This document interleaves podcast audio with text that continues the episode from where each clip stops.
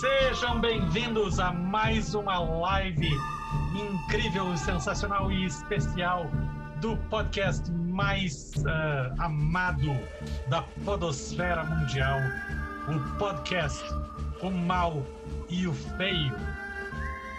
Dessa vez estamos com o especial Ennio Morricone, é, para lembrar é, e fazer memória daquele que inspirou o tema deste podcast e tantas outras obras sensacionais na história do cinema. Como sempre, nós temos aqui no nosso podcast Mal e o Feio, ainda é, deixando para que vocês adivinhem quem é o mal, quem é o feio e quem é o podcast.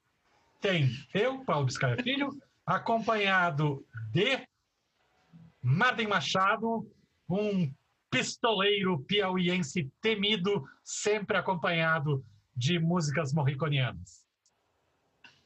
Boa noite, olá, tudo bom? E, já... é, nós também temos. ter dito boa noite. e nós também temos é, do lugar onde o faroeste, onde a lei não significa nada, diretamente de Minas Gerais, Luiz Gustavo Vilela. Que é nome de pistoleiro, inclusive. É, três nomes é, é, é, assassino de gente importante, né? Como a gente aprendeu naquele filme do Mel Gibson e Julia Roberts lá, né? Três, né, é, é, né Lee Harvey Oswald tal, três nomes é Tamo junto, inclusive, né, Paulo Biscaia Filho? Com certeza. Eu, eu, acho que daí você tem que mudar para ficar mais pistoleiro. Tem que ser é. Luiz ou Gustavo Vilela. Luiz de Boa. Gustavo Vilela. Mas, além disso, nós temos hoje uma companhia muito especial. Professor, quase doutor, é, já mestre, com certeza, e é professor da é, Unespar, FAP, do curso de cinema, compositor, técnico de som, é, músico e, é, principalmente, acima de tudo, pai do tom. Demian Garcia, seja bem-vindo, Demian. Obrigado, boa noite a todos. Bem contente de estar com vocês aqui essa aventura morriconiana. Então, e, e assim, o Demian, eu já vou começar aqui falando da, da, que além de todas as credenciais impressionantes do Demian, é, e o Demian ter um, um, conhecimento sobre a obra do Ennio Morricone, do ponto de vista de um compositor para trilhas de cinema, que o, que o Demian também é, o Demian já esteve no mesmo ambiente que o Ennio Morricone trocando, como a gente falou antes, é, eu tinha dito trocando átomos diretamente com o Ennio Morricone, o Damian disse, não, trocando Covids diretamente com o Ennio Morricone. Foi, foi o Damian que contaminou o Morricone e é por isso que, que ele morreu. Ah, não, não, faz, faz, tempo, não era Covid-19, era o Covid-06, porque foi em 2006. e então, hoje a gente vai fazer, é, bom, como, como vocês sabem, esse é, podcast a gente faz ao vivo, mas depois ele vai ficar disponível tanto aqui no canal do Cinemarden e como lá no, no Spotify, no Apple Podcasts, em todos os seus players favoritos de podcast pelo é, canal do podcast O Mal e o Feio. Se quiserem mais informações, tem lá também o Instagram do podcast Mal e o Feio, que é podcast Mal Feio, tudo junto, e o Twitter podcast Mal Feio, tudo junto, que é, vai ter todas as informações de acesso para ver este programa e os outros anteriores. A gente já falou, teve um especial Grande Lebowski, que foi maravilhosamente Lebowskiano, de bagunçado e maravilhoso que foi. E hum, a gente teve um do Spike Lee e um do Steven Soderbergh. E a gente precisa bolar ainda o que vai ser o próximo, porque a gente está sempre é, descobrindo qual que é o tema no meio do, de um programa. Então, em algum momento do programa de hoje, você, ouvinte, vai saber, já... porque o Martin diz, a gente precisa falar de tal coisa. E, Paulo, já que, a gente, já que a gente conversou antes do início do programa aqui sobre a relação entre Oito Adiados e O Enigma de Outro Mundo, que tal John Carpenter para o próximo? Opa, daí é comigo. Aí estamos em casa. Pronto, fechou. É John Boa. Carpenter. João Carpinteiro. O João Pronto. Carpinteiro, vamos lá. Mas, beleza, então o próximo vai ser sobre John Carpenter, que é um diretor que trabalhou com o nosso tema de hoje, o saudoso Ennio Morricone, que nos deixou esse ano com um currículo eh, que tem 500, segundo o IMDB, claro que o IMDB tem algumas coisas de eh, reaproveitado, de uma trilha aqui, é, outra ali e tal. É, não, não são só coisas originais, mas mesmo assim são imponentes 520 títulos como compositor lá no Internet Movie Database. E é, o, o Luiz Gustavo ele tem o hábito de dizer que nós temos, e eu acho que eu, eu concordo plenamente, e não só concordo, como tenho orgulho de dizer que esse é um, um podcast extremamente mambembe. Ou seja, nós não nos preparamos, a gente apenas confia na química incrível que a gente tem desenvolvida em anos de, é, de bancada do, do Light News. É, mas o Damian Garcia, ele é, ele é um acadêmico sério, ao contrário de nós, e ele fez uma tabela que eu vou compartilhar aqui com vocês. Obviamente, o pessoal do podcast que vai só ouvir não vai conseguir ver essa lista, mas é Ennio Morricone Filmografia Básica Não Exaustiva, que tem mais de 500 filmes. E a gente marcou aqui alguns para falar também e tal, mas óbvio que a gente pode ir falando de vários. É, eu gostaria então de passar. Eu hoje vou falar muito pouco, eu e Luiz Gustavo estamos aqui mais como ouvintes e mediadores é, que o, é, o, o, o Marden e o Damian vão falar bastante sobre o trabalho extenso do Ennio Morricone. Óbvio que não vai dar para falar de tudo, mas a gente vai falar de alguns, é, é, algumas trilhas muito marcantes da obra dele e, obviamente, dos filmes dessas trilhas. Então, vamos lá. Demian, gostaria de fazer uma introdução aí, você que é nosso convidado? Ah, bom, você falou de 500 trilhas, né? Ou quase isso, um pouco antes, mas para ter uma noção da, da, da loucura que é esse cara, eu tenho a impressão que foi 68, ou 69, foi 68, eh, ele assinou 26 trilhas de filme, em um ano. Então, dá para a gente acreditar que talvez não chegue a 520, né? Mas passe de 400. Fora que ele tem uns, uns, umas 100 partituras de concertos né, que ele fez, né? Que não tem nada a ver com o cinema. É, e talvez ele seja, eu estava falando com você antes, eu posso quase me arriscar a falar que talvez que ele seja o único, ou talvez um dos únicos, mas dos, dos compositores mais conhecidos do cinema de todas as gerações, na verdade, ele passou por, por muita gente, né? Por muita gente e até hoje, é, então, tipo, é música dele que abre concerto do Metallica, né? Que é uma música do, do bom, do mal e do feio. É, aliás, isso é uma coisa. Vou já abrir um parênteses aqui, né? O título do, do filme em português é Três Homens. Três Homens em Conflito. Que é horrível. Então, Então, eu, eu assumo, já que eu estou no, no podcast O Mal e o Feio, vamos chamar esse filme a partir de agora só de. Né, tá aí o nome italiano é Il Bono, Il Bruto, Il Cattivo, né? Então, é o bom, o mal e o feio. que é isso mesmo.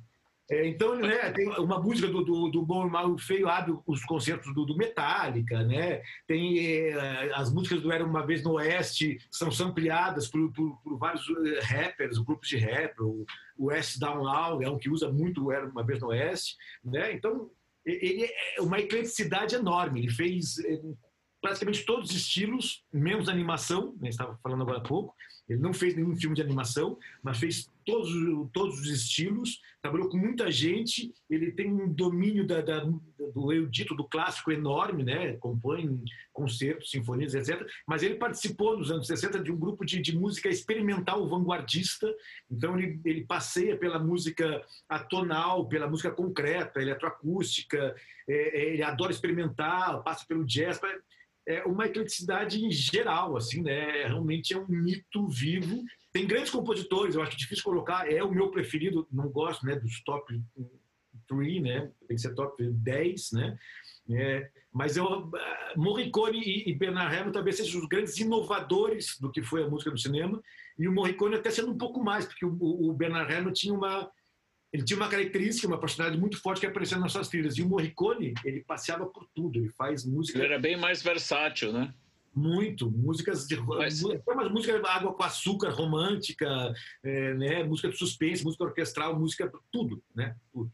E Dêmia, o, o Morricone começou a carreira dele no, no comecinho dos anos 60, faleceu há quase um mês agora, ou seja, foram praticamente 60 anos de carreira, né? 60 anos. E, claro, com mais de 500 trabalhos que ele teria feito nesse período todo, ou seja, um, um, uma pessoa de produção absurda, né? Mesmo que você divida 500 por 60, você vai encontrar mais de 40 trabalhos por ano.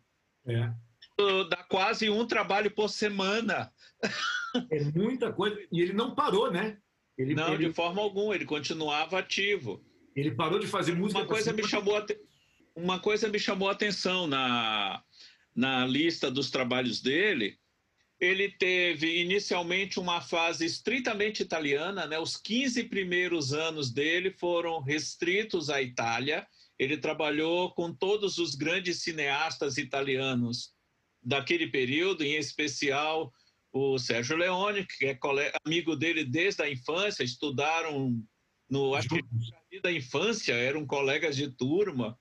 Então eram amigos já desde muito pequenos, mas ele trabalhou bastante com a turma do Diallo, com o Argento, com o Fute, com o Bava, com o Corbucci. Não, o Corbucci fez mais e depois, começo, metade dos anos 70, ele começa a se tornar um compositor internacional. Né? Não que ele não já fosse conhecido, né? mas os trabalhos dele, até a metade da década de 1970, se restringia a filmes italianos. Né? Uhum. que deu essa, essa virada dele, de, de ser um compositor puramente voltado à filmografia do país dele, para começar a abraçar outras cinematografias, outros diretores, outros gêneros. Uhum. Ele, ele, começou a fazer já algumas coisas na França, né? Porque na verdade ele tinha muito contato, né? O, o, o ele conheceu o Trintignant, por exemplo, no Grande Silêncio, né? Do, do, do Corbucci.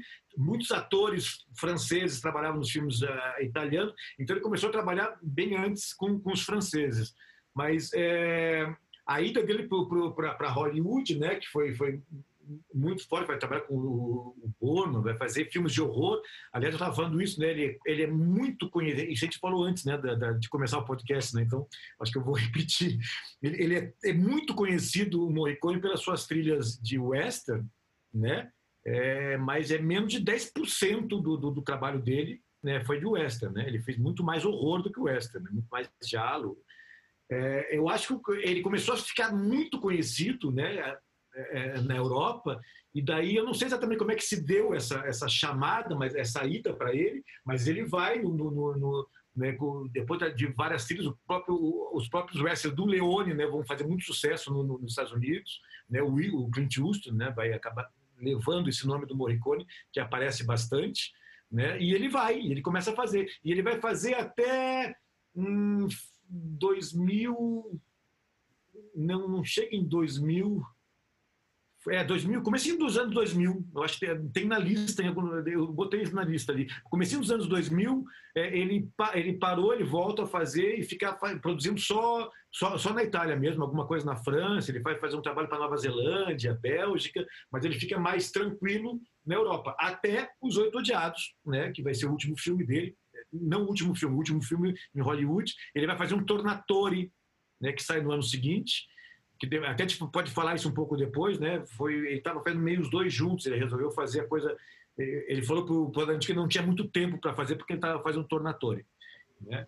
É, mas eu não sei exatamente qual que foi o ponto de virada, né? Quem, quem foi que levou e, e, e, apresentou Hollywood, mas ele começou a produzir muito para Hollywood depois, né? Ele vai trabalhar com Carpenter, com, com, o De Palma, com Bom, ele vai fazer filme de ação com Schwarzenegger, ele vai fazer, né? O primeiro, o primeiro trabalho dele em Hollywood foi O Exorcista 2. É, o John Burman. John Burman. Uhum. Que é. O filme é pavoroso.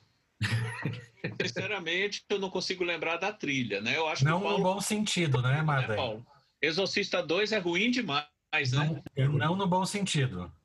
Exato. Exatamente. Porque depois da Maravilha, que é o primeiro filme. É, é difícil, né? E o terceiro, dois, que é sinceramente, não deveria existir. Até o 3 é melhor do que o 2. Até o 3. O 3 é. é bem interessante.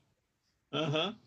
E, e, já, já adiantando, tem uma trilha do, do, do, do, do Exorcista 2 que é usada no, no, no, no Oito Odiados. Então, acho que eu já vou tirar esse, esse elefante da sala aí e, e, já que eu vou falar tão pouco hoje, então deixa eu, eu dar os meus dois centavinhos, que é a única coisa que eu tenho para oferecer hoje. que é, é, tem uma coisa da trilha dos Oito Odiados, que é, foi a trilha que deu o Oscar para o Ennio Morricone é, no ano retrasado, né? E, e aí, eu acho que mais, até três anos atrás. E é o único filme que o Tarantino usou uma trilha original. Ele geralmente usava trilhas é, reaproveitadas. Paulo, mais tempo ainda. 2015. Nossa 18... senhora. Faz mais muito tempo mesmo. 2015. Então, o Tarantino geralmente usa trilhas é, de outros filmes é, que ele adequa a cena na música que foi feita para outro filme, né? Muitas vezes. E, e ele nunca tinha tido uma trilha original. E ele fala, numa entrevista aqui para o Christopher Nolan, que ele sentiu que para esse filme, Oito Odiados, ele precisava de uma trilha original. E, e obviamente, ele foi usar o Ennio Morricone, convidou o Ennio Morricone, que era alguém que ele já tinha, inclusive, roubado né, trilhas antes. É, ele já tinha feito uma parceria com o Ennio Morricone anterior para uma música no, no Django Livre, é, e houve inclusive um, um conflito, o Morricone xingou o, o, Tarantino, dizendo que ele é, usa a trilha de um jeito completamente aleatório e sem, sem rigor nenhum e tal. Então não sei se o, o, o Tarantino não fez, não chamou o Morricone para fazer a trilha do Oito Odiados, é, meio que para apaziguar os ânimos também. Mas o fato é que, como o Demian tinha falado, Morricone estava ocupado com o trilha do Tornatore. Então, ele não tinha tempo para. Ele foi, olhou para o Tarantino e disse: Não, não, beleza, eu, faço, eu te dou uma mão, te quebro essa. Mas não estou com tempo de, de fazer muita coisa, não. Então, perdão, vamos ver se dá para reaproveitar um material antigo e, e ele pegou algumas trilhas que tinham sido refogo, coisa que ele tinha composto tanto para uma faixa do Exorcista 2, que acabou não entrando no Exorcista 2, como uma, é, uma série de faixas que ele tinha feito para o Enigma de Outro Mundo, do John Carpenter, em, é, em 1982.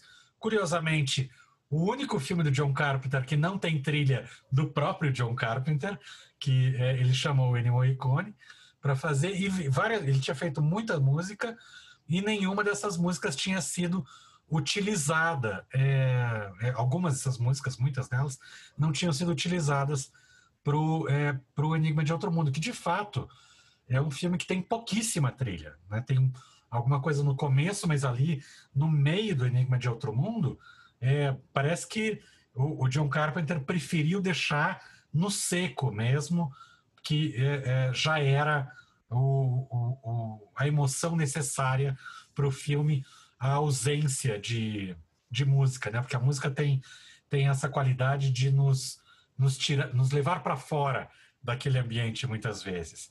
E, e eu, e eu acho que o John Carpenter ele tirou a música justamente para nos deixar confinados naquele ambiente lá. E olha só, o Oito Odiados também, nas palavras do Tarantino, é, é uma espécie de refilmagem torta do. Pouca gente se toca disso. é uma refilmagem torta do The Thing, de 82, do Enigma de Outro Mundo, do John Carpenter. Porque, veja bem, tem lá um bando de pessoas trancadas num lugar, no meio da neve, sem poder sair dali, tentando descobrir a identidade uns dos outros. Exatamente como no Enigma de Outro Mundo, só que com uma, um outro, um contexto de. É, não é faroeste, o Tarantino chama o, Oito Odiados de é, Southern, né? Que é, eles passam no sul e não no, no, no oeste, né? E, e também tem o próprio Kurt Russell, o protagonista do Enigma de Outro Mundo, está no, nos dois filmes, além da trilha do Ennio Morricone. E não só isso, como uma músicas, agora descobri, né, o Demian que me mandou o link para essa matéria, e daí eu digo, pronto, fechou agora. Músicas do próprio filme Enigma de Outro Mundo que não tinham sido é, aproveitadas para o filme e foram aproveitadas no Oito Odiados, que, como eu disse antes, foi o, o, Oscar, o filme que deu o Oscar para o Ennio Morricone. E como a gente tinha falado antes de começar o programa, dentro daquela frase da, da Ingrid Bergman, é, o Oscar dá o prêmio certo na hora errada. O Oito Odiados está longe de ser a melhor trilha do Morricone, mas deram o prêmio para ele pela carreira dele. E, obviamente, todo mundo que estava ali é. no, no, teatro sabia disso e aplaudiu de pé, justamente sabendo disso. Ele já havia ganho um Oscar honorário em 2007 pelo conjunto da obra, né? O prêmio na época foi até entregue a ele pelo Clint Eastwood, uhum. de quem ele ficou muito amigo durante o, a, as filmagens dos filmes do Leone, dos três filmes do Leone que o Clint participou. E curiosamente, o Clint, quando começou a fazer filmes em faroestes, nunca convidou o Ennio Morricone para compor a trilha de algum dos filmes, né? Mas foi o Clint falando italiano que entregou o Oscar honorário para o Ennio Morricone na cerimônia de 2007. E aí, quase dez anos depois, ele volta para receber um Oscar como compositor da melhor trilha sonora do ano, né, pelos Oito Odiados que não entraria no se tivesse um top 3 do Morricone, nem um top 5, talvez nem um top 10 não entraria para essa para mim, na minha opinião, do Morricone no, no top Eu 10. não sei se chega a, a um top 10 para mim, mas no top 5 seguramente ela não entra. Mas, Demi, agora é, é, uma, acho que é um bom momento para a gente pensar um pouco sobre isso, assim, porque uma coisa que falam sobre o Morricone é sobre como as trilhas dele são boas de ouvir sem os filmes. Então, eu queria que você falasse um pouco sobre é, isso, assim, de como, de como é, essas trilhas são construídas, é, é, que podem ser ouvidas de forma independente, mas ao mesmo tempo como diferentes diretores usaram essa trilha cinematograficamente, assim, né, para para criar ambiência, para fazer a, a, a, a, trama andar e tal, enfim. Né? O, o que no fundo eu estou perguntando é por que, além de ser um, um, um compositor muito prolífico, é, por que o Morricone é tão bom?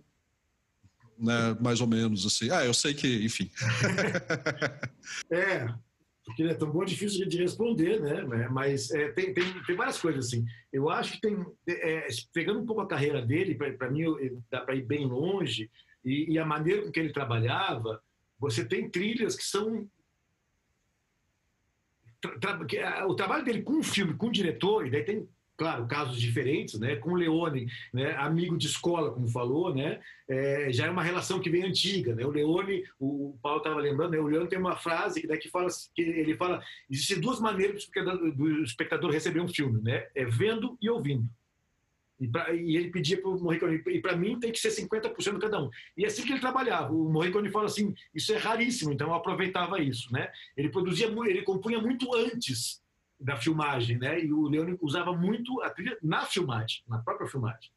Então existem eh, maneiras e maneiras de fazer. Com, com o, o The Thing, a história do The Thing, né? O, o Carpenter convidou ele, ele curtiu o filme pra caramba, ele fez um montão de coisa, um montão de pedaços de música, de trilhas de estilos diferentes, né, lá em Roma, né, em, em sintetizador, e levou para o Carpenter em Los Angeles. Né? E até ele brinca assim, fiquei, né, achei interessante, não esperava isso. Ele escolheu a coisa que mais parecia com as músicas que ele já faz.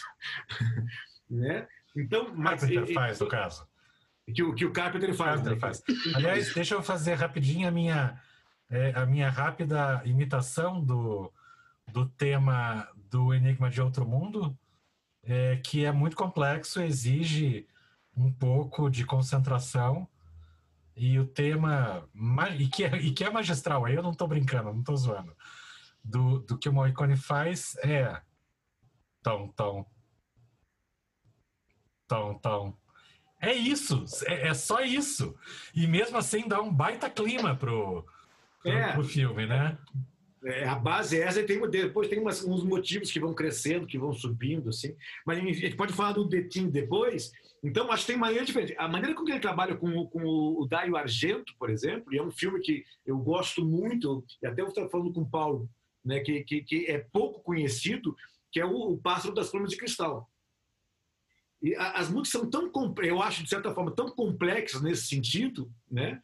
É, muita coisa, mas ao mesmo tempo, né, com uma produção tão grande, ele faz umas coisas que são mais, que ficam mais ambientes, que servem para tudo, que são, né, é, ele mistura muito, né, toda a, a carga que ele tem sim, é, clássica, né, com a, o trabalho de música experimental que ele tem, o grupo que ele tinha, que ele gravava, ele vai para o jazz, ele, o atonal. Então, tem algumas músicas que são complicadas de se reutilizar, né?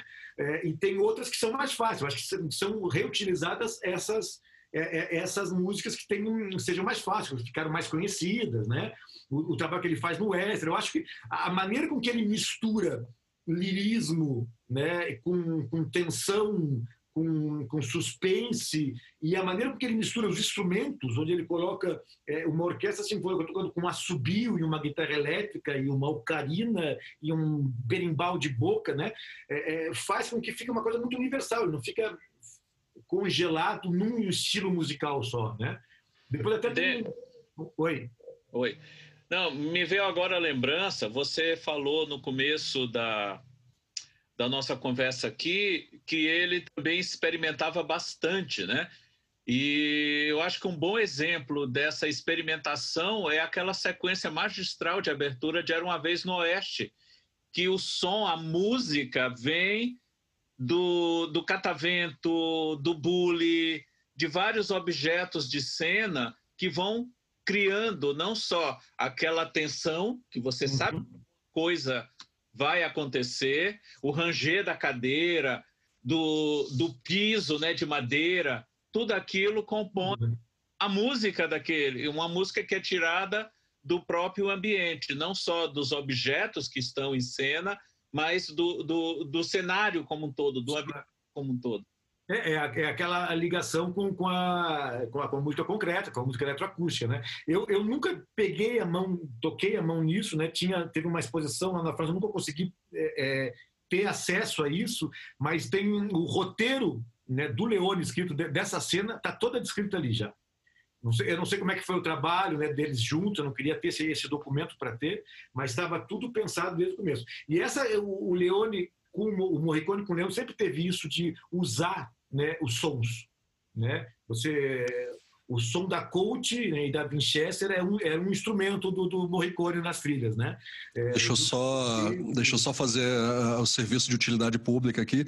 Era uma vez no Oeste, está disponível para assinantes de Netflix, Look, Telecine e Netmovies. Quem já é assinante pode ver esse filme maravilhoso. É maravilhoso. Hoje à noite já. Só assistir a primeira cena que, que o Marvin falou agora, aqueles 15 minutos ali, já, já vale. Já vale. Mas então acho que isso. Né? Muito né? mais depois, né? E muito mais depois. Se, né? se, fosse um curta só daquela sequência de abertura, já seria um filmaço. Já seria um filmaço é muito mais do que isso, né? Só anuncia o que vai vir, né?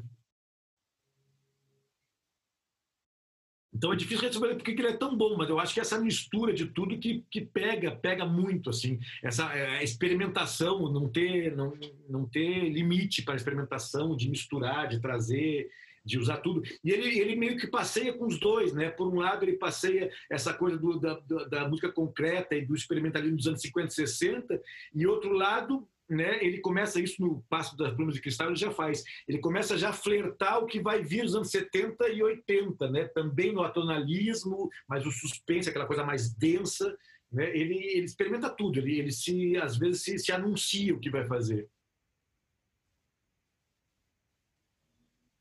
Tá mutado o seu teu isso. É, é porque eu apertei o, eu apertei o, o espaço aqui no, no...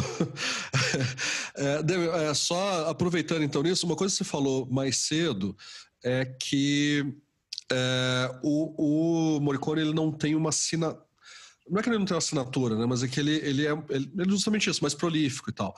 É, o que é, obviamente, diferente de um John Williams, que você ouve lá uma meia dúzia de acordes, você, opa, John Williams, né? Uhum. Ou mesmo o Hans Zimmer, enfim, qualquer um desses grandes compositores e tal.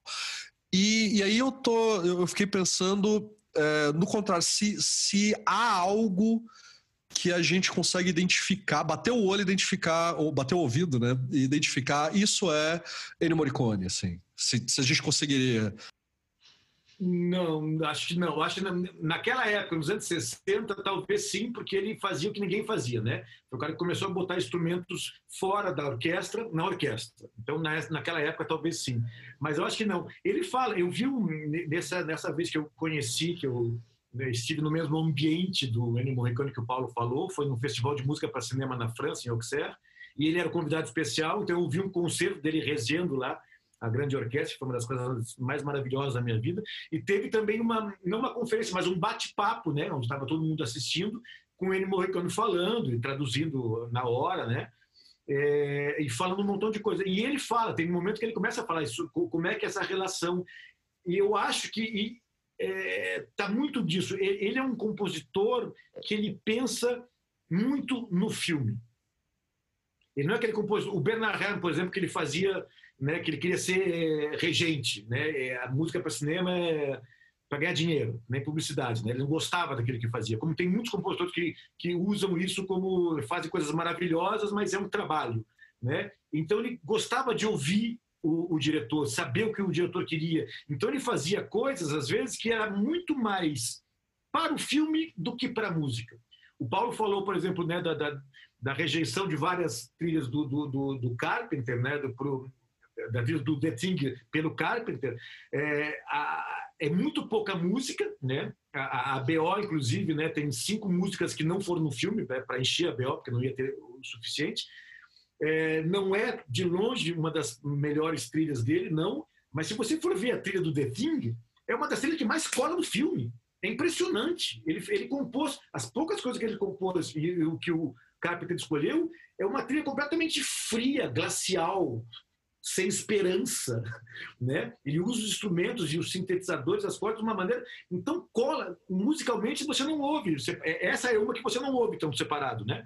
Apesar do tum tum né, que o Paulo fez, né? Fica na nossa cabeça. Mas é, se você vê o filme cola muito. Então ele faz esse serviço talvez, né? Muito, por isso que acaba não tendo a sua marca, né? A marca é o filme que ele faz. Porque você vai pegar os filmes e compara e fala, nossa, mas é outra coisa. É outra coisa. Talvez a marca seja a experimentação, a mistura de estilo, a mistura de instrumentos, né? e a adaptação, né?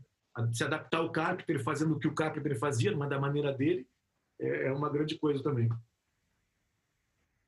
Mas é, é interessante, o Martin estava falando do ali do começo do Era Uma Vez no Oeste, é, que é um baita filme, mas dos filmes do Sérgio Leone, eu tenho como favorito pessoal o Por Uns Dólares a Mais, o, o segundo filme da, da trilogia do Estranho. E, e uma das coisas que eu gosto... Que é o que ninguém, que ninguém lembra, né?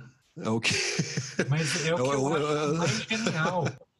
Inclusive pela trilha, que existe uma coisa ali que é é, é o lugar onde o, o, cinema habita mesmo, né? Que no final, o grande duelo final é o, o, o Clint Eastwood de um lado, perdão, Lee Van Cleef de um lado e o Maria Volonté, né? É, do outro, que é o Índio. O é Índio. O nome do personagem dele. E, é, e o, a pistola do Lee Van Cleef que é uma pistola com uma braçadeira, inclusive, é, bem característica, é, ela cai no chão, porque o, o, o Volonté ele dá um tiro na, na arma é, na hora que o Lee Van Cleef levanta, e a arma cai no chão. E aí o Jean-Marie Volonté aponta, é, não, não, aponta a arma, ele saca um, é, um camafeu, que é um camafeu minúsculo, e minúsculo mesmo, mas que quando abre, toca uma música de caixinha de música. E aí já vem a primeira coisa de ambiente de cinema, né? Que é da onde que aquele camafeu minúsculo consegue tocar música. Impossível aquilo, não interessa. É, é, é bonito e, e dramático para a cena. E daí ele abre aquilo e diz: é, quando a música terminar, né, quando a corda do camafeu acabar, é, saque, pegue a arma e tente dar o tiro. E, e aí já vem a segunda coisa de ambiente de, de cinema, que eles estão a mais ou menos uns 15 metros, 10 metros, que seja, um do outro nesse duelo. Como é que o, o, o Lee Van Cleef ia conseguir ouvir aquela musiquinha de Camafeu? Não interessa, é cinema, é lindo. E aí começa a tocar a música do Camafeu só ali naqueles, naqueles toques pequenos, né, de, de glockenspiel, né, que, que, que fica tocando aquilo com aquela, aquela sonoridade típica de caixinha de música pequenininha. Mas, com o passar da tensão, e para mim aquilo é uma das maiores construções fílmicas da história do cinema, aquele duelo do, do Por uns Dólares a Mais, é, a música do Camafeu vai crescendo junto com a tensão. E daí ela vai crescendo e, vai, e, o, e o Morricone vai colocando camadas, uma em cima da outra. E de repente aquela música do Camafeu, ela está sendo tocada por uma orquestra. É a mesma, é a mesma música do Camafeu, só que ela se amplia. E aí você tem um, um casamento, uma integração de som, música, narrativa é, e sonoridade é, que é, é, indissolúvel. Se você tirar a música daquela cena, a cena perde o sentido. Né? Não, não é que ela fica mais fraca, ela perde o sentido. E, e, brinco... como, e, como, e como vocês acham que é, é, esse momento é diferente de um que é mais estudado e mais célebre no sentido de que ficou mais famoso, assim, que é justamente o, o duelo final do, do Bom, Mal e Feio. É, que, que me parece que tem essa, esse crescendo apoteótico, meio operático também, né? Operístico, eu acho, né? É. Eu acho que é por causa do elemento, do elemento diegético do Camafeu. Do Camafeu. E é isso que eu gosto mais. A, a entrada da música, ela, ela é uma entrada orgânica, porque ela tem esse, esse elemento que vai crescendo. Eu, eu acho que é, é uma coisa que se diferencia, mas é a mesma coisa. Né? Eu acho que uma grande característica dos western do Morricone com Leone são, é que a, a música do Morricone anuncia a morte. É que nem dança das cadeiras, sabe? A gente sabe quando a música terminar, alguém vai morrer. Isso é, acontece em todos. Nesse, eu acho que a construção no primeiro, no, por um punhado de dólares, já tem isso, né? é, que é a, aquela cena no final que o cliente aparece depois de estar machucado, não sei o que lá, e vai lá com todo mundo. Tem uma cena parada que é ele e todo mundo lá, e a música dilata o tempo, né? Porque uma coisa, um duelo, o duelo se resolve em um segundo, né? Sacou a arma, tirou, é um segundo e acabou, né? E ele faz essa dilatação de tempo, que é a música, que vai. toda a tensão que tem do, do, da preparação disso. Então, no primeiro tem essa música inteira. Quando a música termina, ele saca. No segundo, ele já coloca essa música que termina e saca diegética, né? que é o que o Paulo falou, com um relógio, com essa caixinha de música, que ele mistura depois com as músicas, e que, que não é só nessa cena, né? ele já faz isso, ele não anuncia, mas ele faz isso antes. Né? O, o El Índio, ele sempre solta o reloginho, quando ele acaba, ele mata as pessoas. No Bom, Mal Feio acontece a mesma coisa. Aquele duelo, aqueles três lá, a música dura cinco minutos. É quase cinco minutos, quatro minutos, cinquenta, assim. E tem inclusive pausa. Tem uma hora que a música para e faz. aparece um corvo e a música volta. E vai preparando e os planos, é todo aquele jogo de planos. A, a música é um dilatador de tempo. E só para terminar ainda, porque ainda tem o Era Uma Vez no Oeste, né? Quem toca a música, você, você é quase que uma mistura do, do, do, do né? não é o Camafeu, é o próprio Charles Bronson.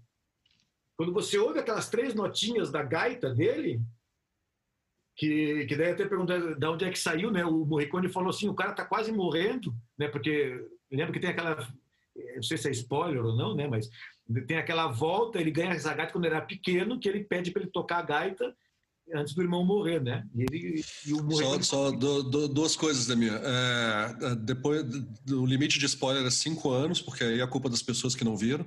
Sempre achei é, isso. E, só é, depois a gente vai fazer uma rodada de perguntas aqui. Eu estou moderando, estou de olho nos comentários, mas só para adiantar isso, o Adauri Falcão fez esse comentário mesmo do personagem harmônica, né, que aquele solo dá até arrepio. Ele é um personagem é, e som num só elemento, que talvez seja o personagem quintessencial dessa união entre o, o Leone e o Morricone, justamente por causa porque ele é um pistoleiro que toca e o nome dele é o nome de um, de, de, de um instrumento musical o Elinde botava o relógio, o, o, o, harmônica toca a música que vai anunciar a morte. Então, a, a música do Morricone acaba sendo sempre o anunciador da morte. Né? Então, acho que isso, isso acaba sendo, no, no Leone Morricone, acaba sendo um, um padrão, assim, né?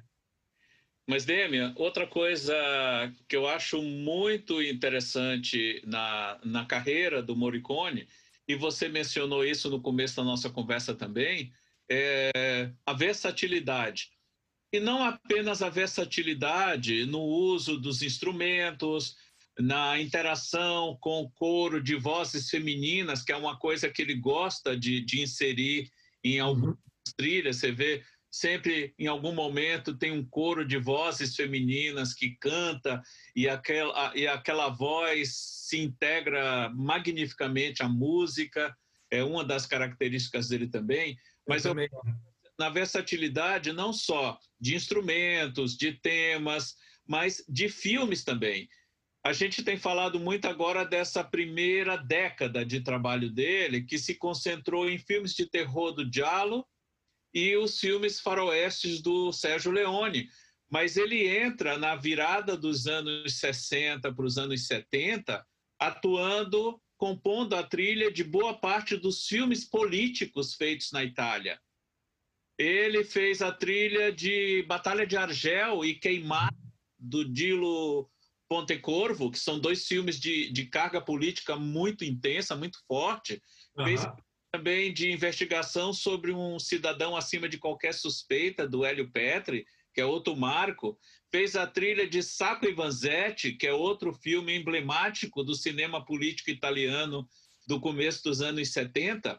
E é o mesmo cara que um ano antes, dois anos antes, estava compondo música para filme de terror e filme de faroeste. Exatamente. É. é uma pegada musical completamente diferente, um outro tipo de clima musical. Só os grandes fazem isso. Ele, ele, só lembrando né, que desde os anos 60 tem o Pasolini, né? Sim, fazendo. ele ainda fez Teorema de Pasolini, fez. Não, fez Teorema e fez Decamerão. e o Salô. Filmes com pegadas completamente distintas. E o Salô. E o Salô, que é mais distinto ainda. E seguramente o Morricone era católico, não sei. É? Oh, eu acho que ele era tranquilo nesse ponto. Tranquilo. ele não tinha essa, essa, essa, esses preconceitos de, de, de, fazer na hora de compor, não. Acho que ele era muito. Ele fazia de tudo, topava. Topava tudo. Mas o negócio da. É que, é que quando, ele, quando ele foi trabalhar com o Pasolini, ele falou: não, é, é esse aqui, ele fez o Evangelho segundo São Marco. É, é só. É, são filmes só católicos mesmo e tal. Você não precisa ver o roteiro do Saló, não, é só, só faz a trilha. Lembrando que ele fez a Gaiola das Loucas, né? Só, só para você sair com Fez também. Ele fez os dois Gaiolas das Loucas. A versão francesa, a original. É, do Molinaro, é as duas é, o uso das vozes deles é genial, na verdade, do, do Morricone. O que ele faz com, a, com as vozes, com o coro, né? O, é o é, Alessandro Alessandrini, a Alessandroni, Alessandro Alessandroni, que é um cara que estava junto com um grupo de música experimental dele, que tinha um coral, ele que faz todos os assobios dos westerns, né? E ele cantava, ele tinha um coro também, e ele trabalhava muito, ele começou a trazer esse coro de coisa não lírica, né? Muito onomatopeia, go, go, oh, oh, né? Ele, ele usa muito isso, né? Nos, no, no, nos diálogos ele usava muitos. Talvez ele foi um precursor do que o, foi o Goblin depois de usar as músicas meio cantina de ninar e dar uma deturpada na coisa, trazer tenso no Pássaro de, das Plumas de Cristal, ele já usa esse lá, lá, lá, lá, lá, lá, no comecinho, que é a música que vai ser usada pelo Tarantino depois do Prova de Morte. Isso a gente pode falar depois.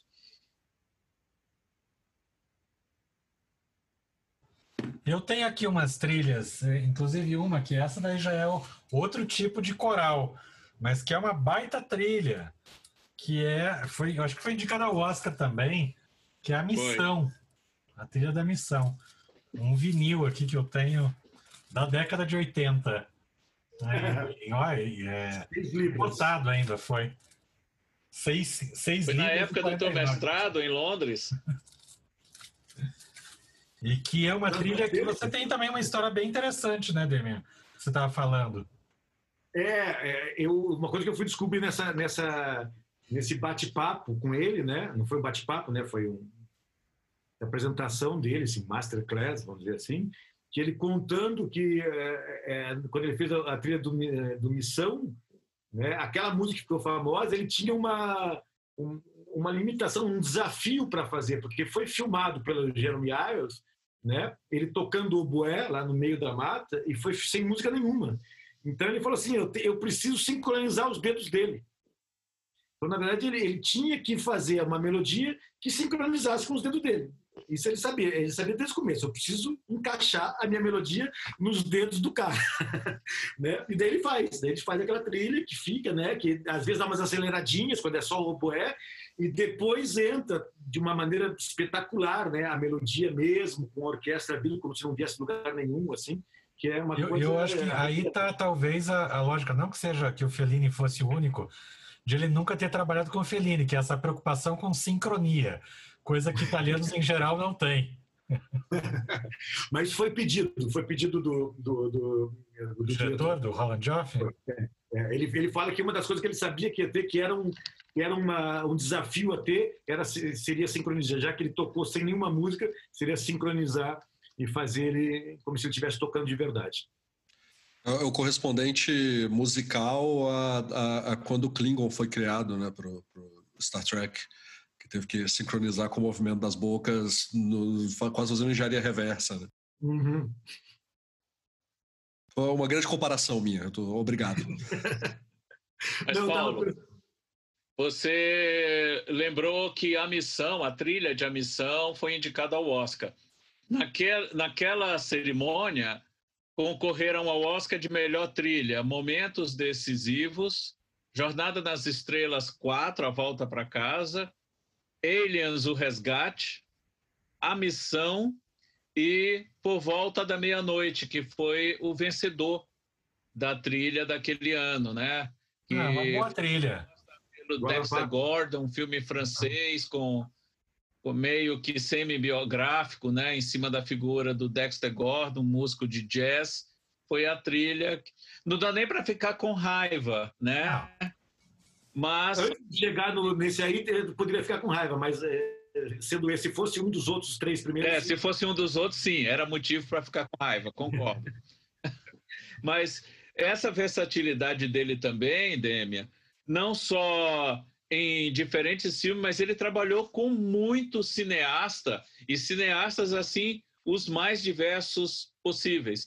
Ficando só na Itália, né, desde Tornatori, que é de uma geração mais nova, o pessoal do Giallo, o Sérgio Leone, o Pasolini, ele trabalhou também com franceses, com americanos, com ingleses e até com o Moldova. Ele fez a trilha sonora de Atami.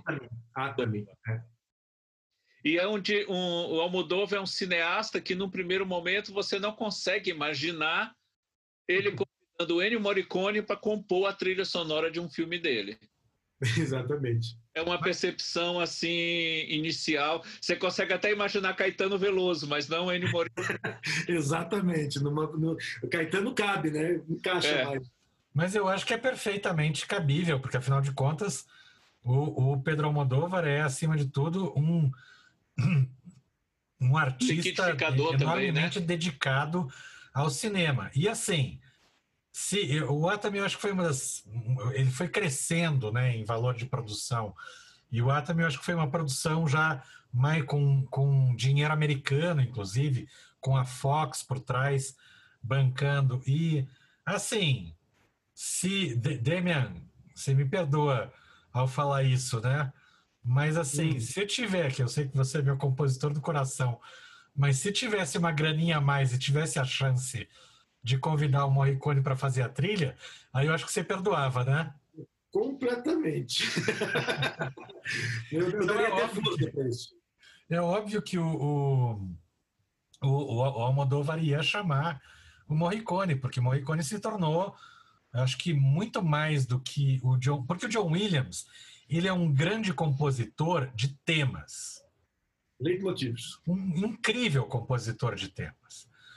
Porém, e, e quando a gente é, ouve os temas dele, a gente vê as imagens, a gente vê, o, ele, ele sabe é, ilustrar musicalmente muito bem, para que quando a gente ouve o tema do Indiana Jones, a gente vê o Indiana Jones. Quando a gente ouve Star Wars, a gente vê o Darth Vader. E assim vai. Super-Homem. O Super-Homem, que seja.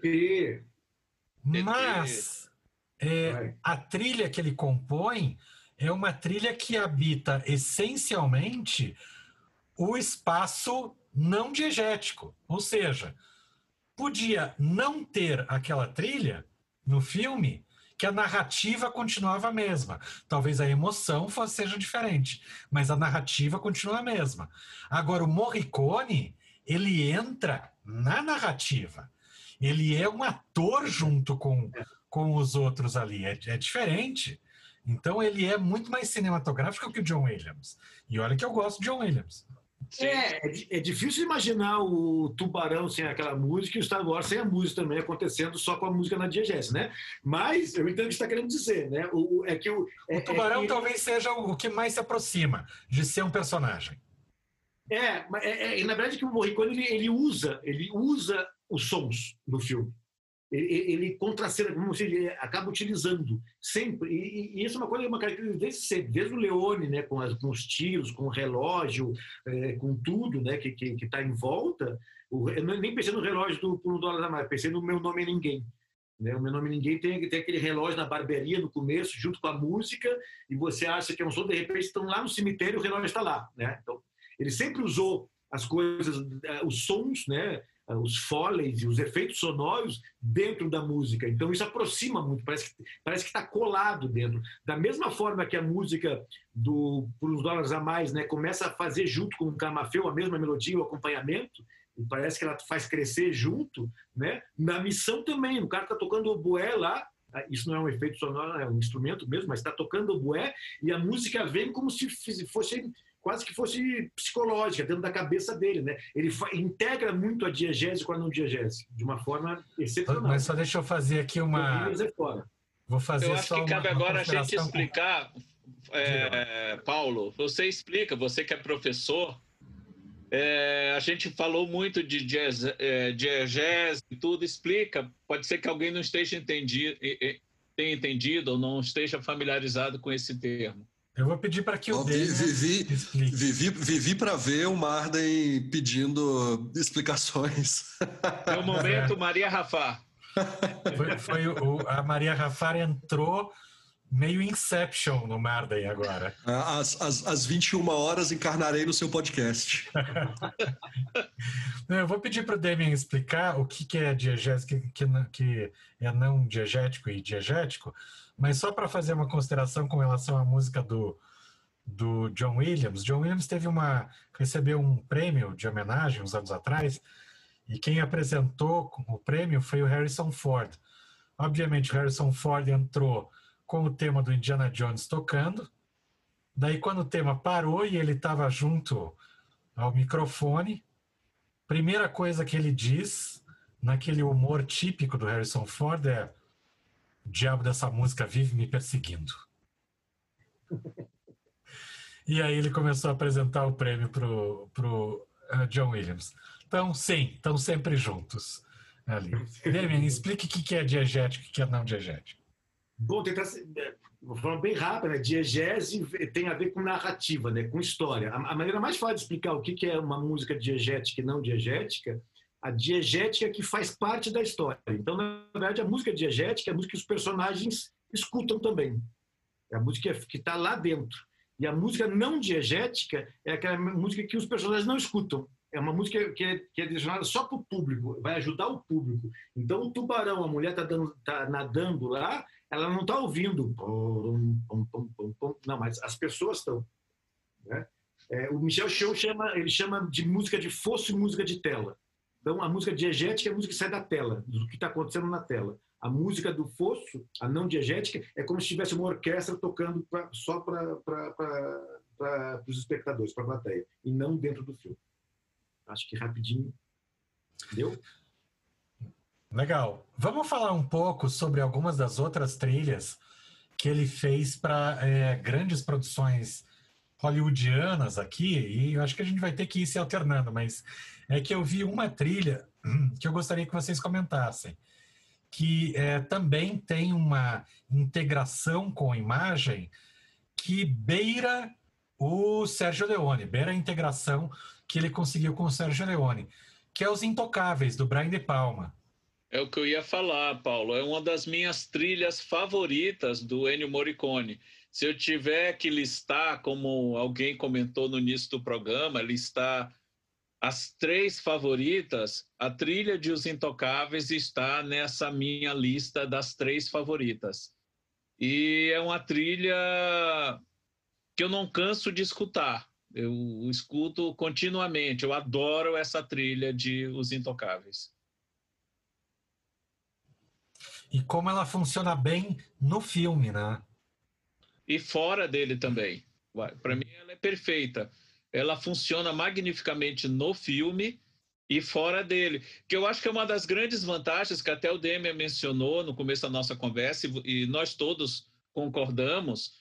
A grande vantagem das trilhas do, do Morricone é que elas funcionam muito bem também fora dos filmes. Uhum. É, e mesmo que elas remetam ao filme, elas têm vida própria também. Se, e isso eu percebi assistindo a um concerto regido pelo próprio Morricone, que até vai ser relançado agora em agosto pela Versace em Blu-ray, um, um, um, concerto que ele apresentou em, em Veneza, onde ele ele próprio regenda a orquestra que tem um coral feminino também ao fundo, ele eh, rege muita, muito dos temas que ele compôs. Lá no começo da carreira, tem todos os, todos os temas principais que ele compôs para os filmes do Sérgio Leone, alguns trabalhos com o Dario Argento, alguns desses filmes políticos, como Batalha de Argel e Queimada. Tem também um, um tema do Busca Frenética, do Polanski, Os Intocáveis, é, Novecento do, do Bertolucci, que ele também compôs. Então, você passa a missão, obviamente, Cinema Paradiso, que é um dos temas mais populares dele. Você passeia por essa gama de temas e o mais incrível no Morricone é que você não consegue, eu pelo menos não consigo perceber. Pode ser até que o Deme, que trabalha com música, possa perceber, mas eu não percebo nas composições do Morricone uma repetição. Claro que existe esses temas que ele que foram descartados para um filme que ele recicla para um outro. Mas eu digo, você pega mesmo a trilogia dos dólares, você não vê repetições, né? Você vê cada tema que ele compõe para filme, você tocáveis, pega a missão, pega a busca frenética, pega Cinema Paradiso, são todos temas bem distintos entre si, entre si, mas todos compostos, compostos pela mesma pessoa. Ou seja, esse, esse cara era uma fonte de, de criação inesgotável. É, eu cheguei a falar para o Paulo, inclusive antes, né? E isso em mais de 400 trilhas, né? Tem, tem uns por aí que tem 30 trilhas e se repetem. Não vou citar nomes aqui para não criar polêmicas muito grandes aqui. o Paulo sabe o que eu estou falando. É, a mas... gente está falando, a gente está falando de você, Hans Zimmer.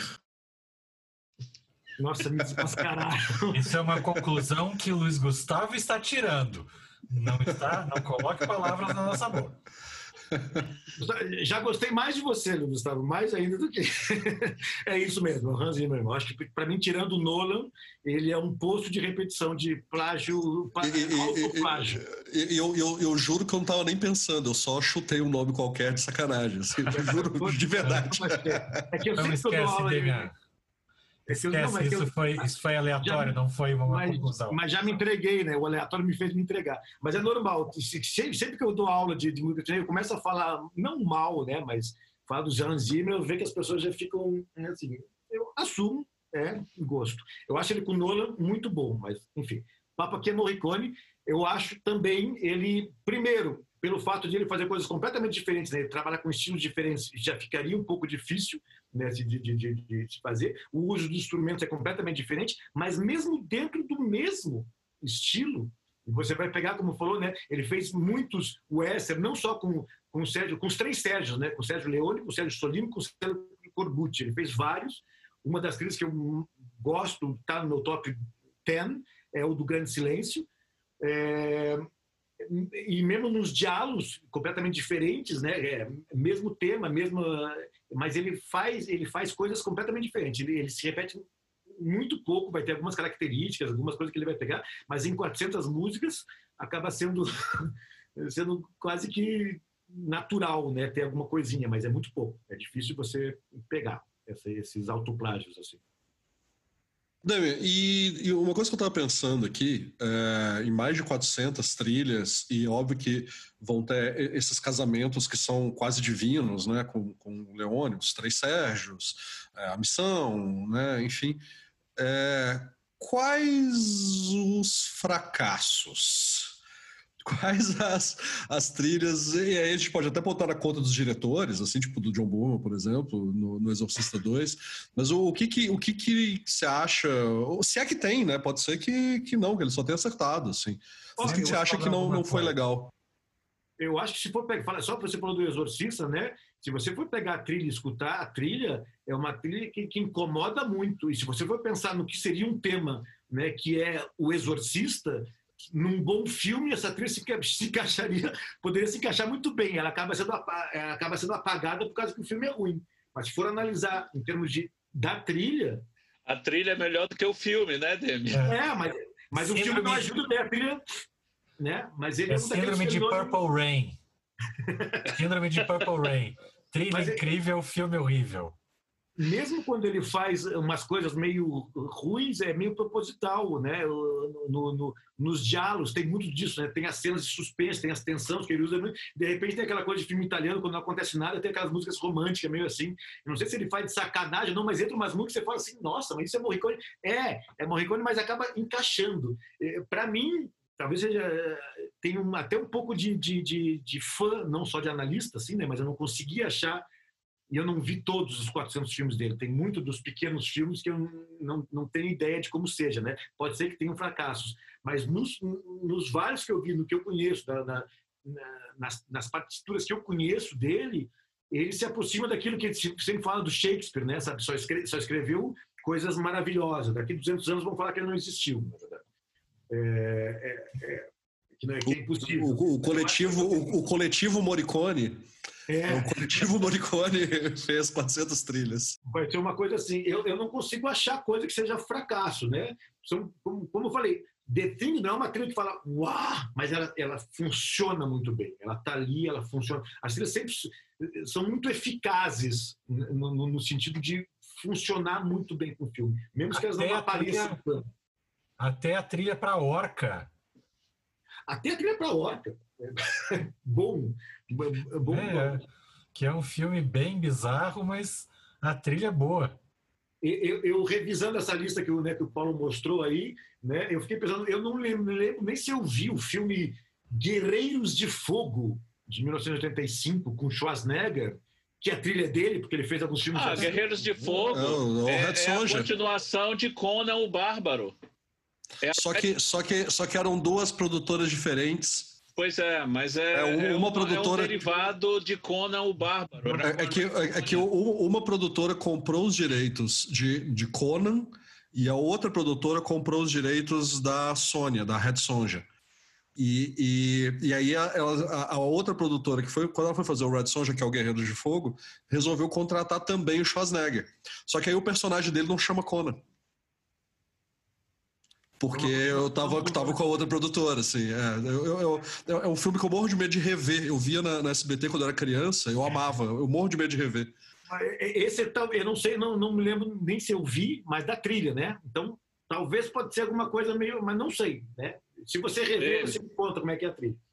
Outra trilha muito bonita do Morricone, que é uma das que eu tenho, assim, com uma lembrança mais forte, porque foi o primeiro filme deste diretor que eu assisti, é a trilha de La Luna, do Bertolucci, que, que ele compôs. Foi o primeiro filme que eu assisti do Bertolucci, depois os demais. Vi o último Tanque Paris, né, que foi liberado, né, ficou muito tempo proibido no Brasil, mas é uma, é uma trilha extremamente delicada, suave, como, por exemplo, também é a trilha de Cinema Paradiso, que é uma trilha muito melódica, suave, mas uma coisa legal, Cinema Paradiso, pela própria temática do filme, um compositor menos talentoso teria feito uma música extremamente adocicada para o filme. Melosa. Aham. melosa demais. E não é isso que acontece com a trilha de Cinema Paradiso. Ela tem essas características, é extremamente melódica, romântica, mas ela não é aquela música enjoativa que você costuma ver em outras histórias com temáticas semelhantes, né? Uhum. Lembrando que o tema, o love tema do Cinema Paradiso é o filho dele que compôs. Ele chamou a família. Ele fez a trilha toda, mas o love tema, que é o, que é o bem conhecido, é do, do, do, do filho dele. É o Morricone também. Não é o Enio, mas é o Andrea. mas é que, Tá é na família, tá na todo mundo- família. as pessoas falam assim, "Ah, a trilha música daí coloca a música do Malone. Eu falei, essa especificamente não é dele, desculpa, é do filho. Mas, mas sim, mas sim. É, é, e mesmo essa, mesmo essa do filho, né, que, é, que é o Love Theme, que é exatamente especial, é, deve ter sido meio- pelo filho, mas meio em parceria, né? Eu acho que ele consegue sempre estar no limite, né? Nunca, nunca passar aquele limite nem do brega, nem do forçado, nem do, do caricato. Ele está tá sempre na- no tempero certo. E o Cinema Paradiso, como você disse, que poderia desandar, não desanda. Por isso que eu não consigo pensar em, em, em fracasso. Não, não da música, né? O filme talvez, mas da música eu não, não, não consigo pensar. Mas com certeza, 50%, acho que ali é, um, boa parte da- das lágrimas derramadas por cada espectador de Cinema Paradiso na, na cena da- dos beijos no final é, é de responsabilidade do Morricone. Você coloca aquela trilha também, já vem direto né, aquela imagem na cabeça. Uhum, uhum.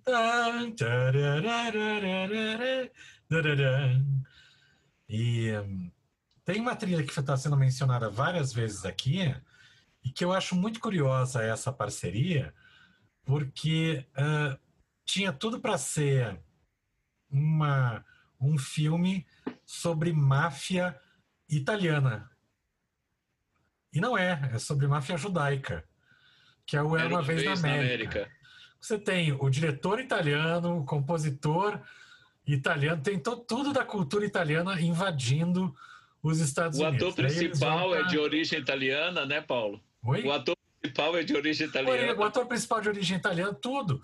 Aí você diz, como assim? É de máfia, que daí máfia já joga você diretamente para para a máfia italiana, mas não é a máfia italiana, é a máfia judaica, que é o, o Era Uma Vez na América, é a, a última grande obra do, ah, do, do Sérgio Leone. E, e que é uma música que tem sido ah, reaproveitada para diversas coisas. Talvez seja um dos temas que eu mais vejo usarem em, em outras coisas, em, em trabalhos, em publicidade. e tudo. Não Tarantino, Tarantino nunca vi usar. Mas eu já vi essa trilha ser usada 200 outras vezes. Digo, o que, que a trilha do, do Era Uma Vez na América está fazendo de novo aí? E, mas que é um, um, uma baita trilha. É, vocês, eu tenho certeza que vocês curtem também.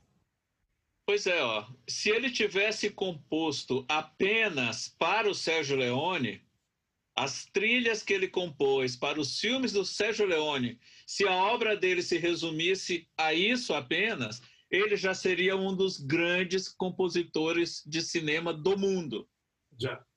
Perfeito. É, e, e, com, com, com o Leone, ele, ele é 100%. É, é só obra-prima. Né? Porque é, com os gostos, a trilogia, o Era Uma Vez na América, o Era Uma Vez na, na, na Revolução, no Oeste. Chama, é, no, no, Oeste, é, no Oeste antes, né? no Oeste, mas depois do Oeste tem um, Era Uma Vez o Dio La Testa. Ah, é... Eu, eu, eu achei o nome em algum lugar. Quando, Quando explode, explode alguma coisa. Quando explode a vingança. Quando explode a vingança. Grande filme, inclusive. Grande filme. Tradução ruim, mas grande filme. Eu, eu, eu, fico com Era Uma Vez a Revolução, porque fica a trilogia, né? Era Uma Vez no Oeste, Era Uma Vez a Revolução, Era Uma Vez na América. Então, essas duas Lee, trilogias... Lee Marvin, né? Lee Marvin faz o, o, o pistoleiro, o, o, o, o Yuna Bomber dele lá. O, é. É, é sensacional, muito bom acaba dando, dando duas, duas, trilogias, né? A trilogia dos Dólares e a trilogia do Era Uma Vez, né? E, e são uma, uma, uma, uma, quintalogia.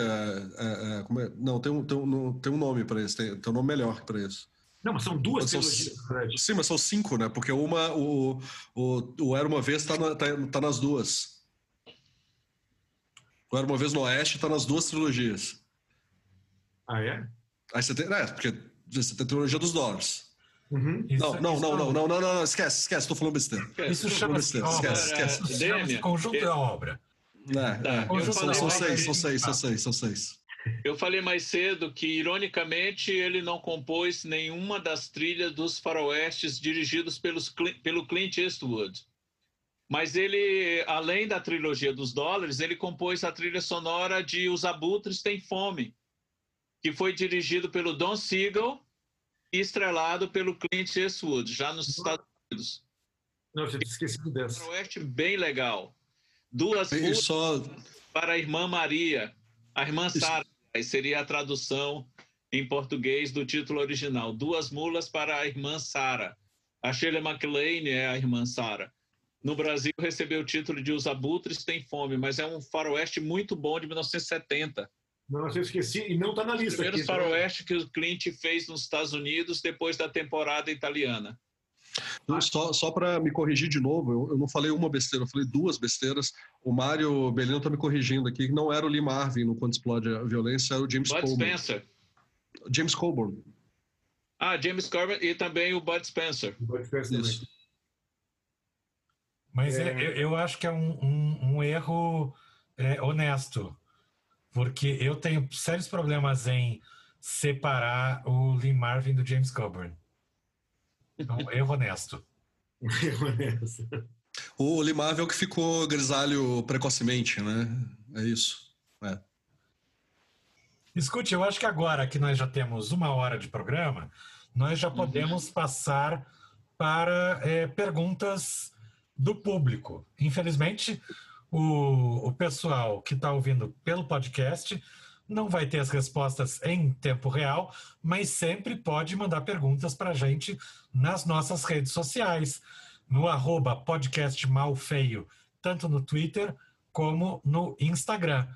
Agora, tem já algumas perguntas e alguns comentários que, aqui no YouTube, na nossa gravação de live ao vivo, adoro falar isso. Isso. É... Eu, eu, separei algumas aqui, Paulo, acho que tá mais fácil para mim. Mas se quiser, manda bala. Não, é, é, é justamente contigo. É, beleza, então. É, tem duas aqui que eu vou, eu vou tirar de cara, que é a Andres, Andrezeira BR, ou Andrezeira BR, fala, boa noite, qual a expectativa de vocês para Duna? E Duna é trilha do Hans Zimmer, então a gente não vai comentar, entendeu? e a outra. E a trilha original A trilha original era do Toto. Embora o Toto tivesse, acho que plagiando muito o estilo de, Ennio Morricone ali. Olha só. Porque parece. É... Concorda, Demian? Concordo, eu nunca tinha pensado nisso, mas falando agora, eu revi há pouco tempo o, o, o Duna, porque né, tô na, eu estou na expectativa, do, apesar de, né, é, assim como, não vou me entrar nesse assunto, assim, eu estava muito na expectativa do Blade Runner 2049 e, e não me decepcionou só a trilha. É, então, talvez não me decepcione como Duna, talvez só a trilha ou não, vamos ver, ver veremos. É, e aí, e aí a, né, nessa mesma toada, a, a Cláudia Gebrito fala, Demian, desenrola essa questão do, do Zimmer, fiquei intrigada. E a minha resposta autoritária é não, porque a gente está falando sobre Morricone, entendeu? Não vamos falar sobre Zimmer. Se um outro dia tiver um, um, um podcast sobre o Zimmer, eu posso, tem muita coisa para falar, bem inclusive dele, mas... Uhum. Demian, a gente já está no final do programa, então é, eu tinha, eu estava segurando isso até o final do programa, mas a Rafael Cristina é, minha amada parceira e companheira, ela adora o Hans Zimmer, então ela pediu para eu te demitir da Vigor Mortis. Portanto, você está demitido. Eu falei que eu tenho muita coisa boa para falar dele, mas muita coisa não vai apagar as, as trilhas ruins deles. É, mas aí agora, agora, agora as perguntas mais sérias aqui, que eu separei para né, tirar a sacanagem. É... Uh, calma aí, uh, calma aí que tá separado aqui. Uh, tem a pergunta fundamental, né? Que a, o, o, a AM pergunta, que é quais são os três melhores trabalhos do Morricone. Eu não, eu não vou responder isso, mas eu, eu acho que aquela lista do Demian é um bom começo, né? Que na verdade são são os, os 50 melhores trabalhos do Morricone, né? Não sei quantos primeiros 50 melhores trabalhos. Não, não, é, nem é isso, né? Vai ter alguns que é, que é ponto de realmente de, de, de, Eu botei os dois primeiros trabalhos dele, né? O primeiro uhum. filme que ele fez, que eu nem conheço, na verdade. Né? Tem vários filmes ali que são transições, né? Tem o, o Exorcista, Orca, Cinzas do Paraíso, quando ele foi para Hollywood. Para mim foi só pontos assim, um pouco assim. Mas, mas já tenho seis do Leone, que uhum. é top 3, que é difícil, né? Eu posso escolher um ali. Você daí tem, para mim, então esses seis entrariam. Para mim entra e não tem como não entrar o Pássaros de Pluma de Cristal. É um filme realmente que as pessoas não dão bola. É o primeiro filme do Argento.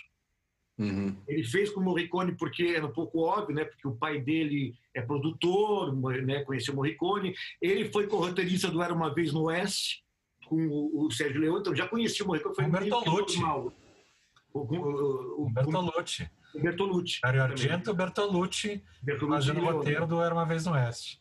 Exatamente. Então eles já se conheciam, foi meio natural fazer. Ele fez essa trilogia dos três, mas o Pássaro Tudo que tal realmente é o, é o, excepcional. Eles brigaram depois, deu um uhum. e voltaram a trabalhar junto 25 anos depois.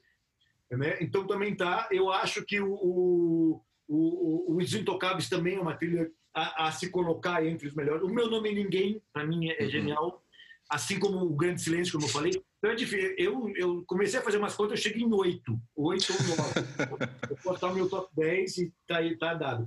Eu tenho uma curiosidade, se der tempo depois para falar, sobre a trilha do, do Passo da Pluma Cristal com o Boulevard da, da o Prova de Morte, mas se der tempo depois eu falo. O Paulo conhece essa, uma pequena curiosidade. Fala já. Pode falar, manda bala. Fala logo. Não, é que, o, é, é, é, que é uma coisa que o, que o Tarantino faz genialmente sempre, né? A, a, o primeiro plano, não é o primeiro plano, começa com o assassino, mas logo o segundo plano do Pássaro da Plano de Cristal são uma série de fotos. Você vê o assassino fotografando a, a vítima, né? E eu que é o que o Tarantino também faz no Prova de Morte. E é a mesma forma, mesma maneira, aparecer a câmerazinha, congela a foto, do mesmo jeito, fotografando as meninas. Né? E ele coloca a mesma música. Né? Mas o, o que o Tarantino faz? O Tarantino faz o contraplano que o Dario nunca fez. Porque no, no Pássaros, você só vê a, a, a vítima, as vítimas, né? na foto. É, com aquela música de fundo. No Prova de Morte, você vê as vítimas e depois você vai ver o Kurt Russell, que é o assassino. Então, esse contraplano que o Dario nunca fez, o Tarantino vai fazer com a mesma música, com o mesmo negócio, a mesma relação. Ele faz uma. Ali a referência direta, realmente, né? Os dois, então é muito legal. É um filme que ninguém vê, ninguém conhece muito, mas o primeiro filme do Argento já é uma. é genial. Uma outra pergunta boa aqui, é, qual você acha que é o trabalho menos reconhecido do Morricone, ou pelo menos o que talvez deve, devesse ser mais, talvez seja esse o pássaro das plumas de cristal, talvez, que é. deve, devesse teria mais, deveria ter mais reconhecimento. Pela defesa que o Demian fez agora, mesmo sem lembrar muito bem da trilha, eu voto nela. eu acho que o próprio filme já é um pouco, né, um pouco reconhecido, mas a trilha é genial, a maneira com que ele usa. O, o que o Goblin vai fazer com Suspira depois, que vai usar gemidos, ele usa. Uhum. Então, você tem, tem um baixo e, e gemidos e respirações que está tá entre tortura e orgasmo, entre, sabe, entre, entre prazer e, e terror. Ele está usando já esse, esse, a, as vozes que, que, o Marvin lembrou que ele usa muito, mas não só em coros, lá, lá, lá, lá, lá, lá, lá completamente atonais e dissonantes, umas trilhas, uns baixos, assim, que que os pares que, que vão lembrar, como eu falei já, o The Thing.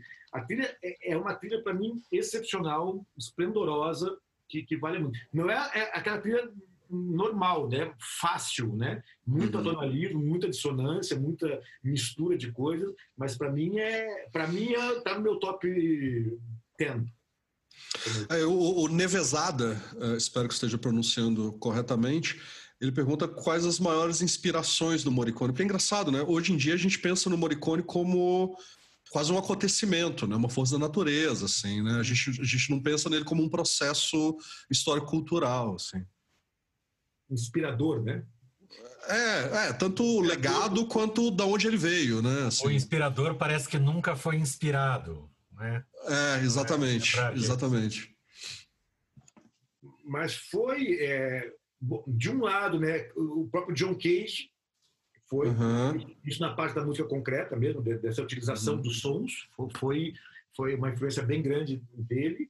É, mas ele tem a influência dos clássicos também, né? Ele, ele, vem da música clássica, dos concertos. Eu acho que ele, ele trabalha muito. Ele começou a tocar trombone, é, trompete, né?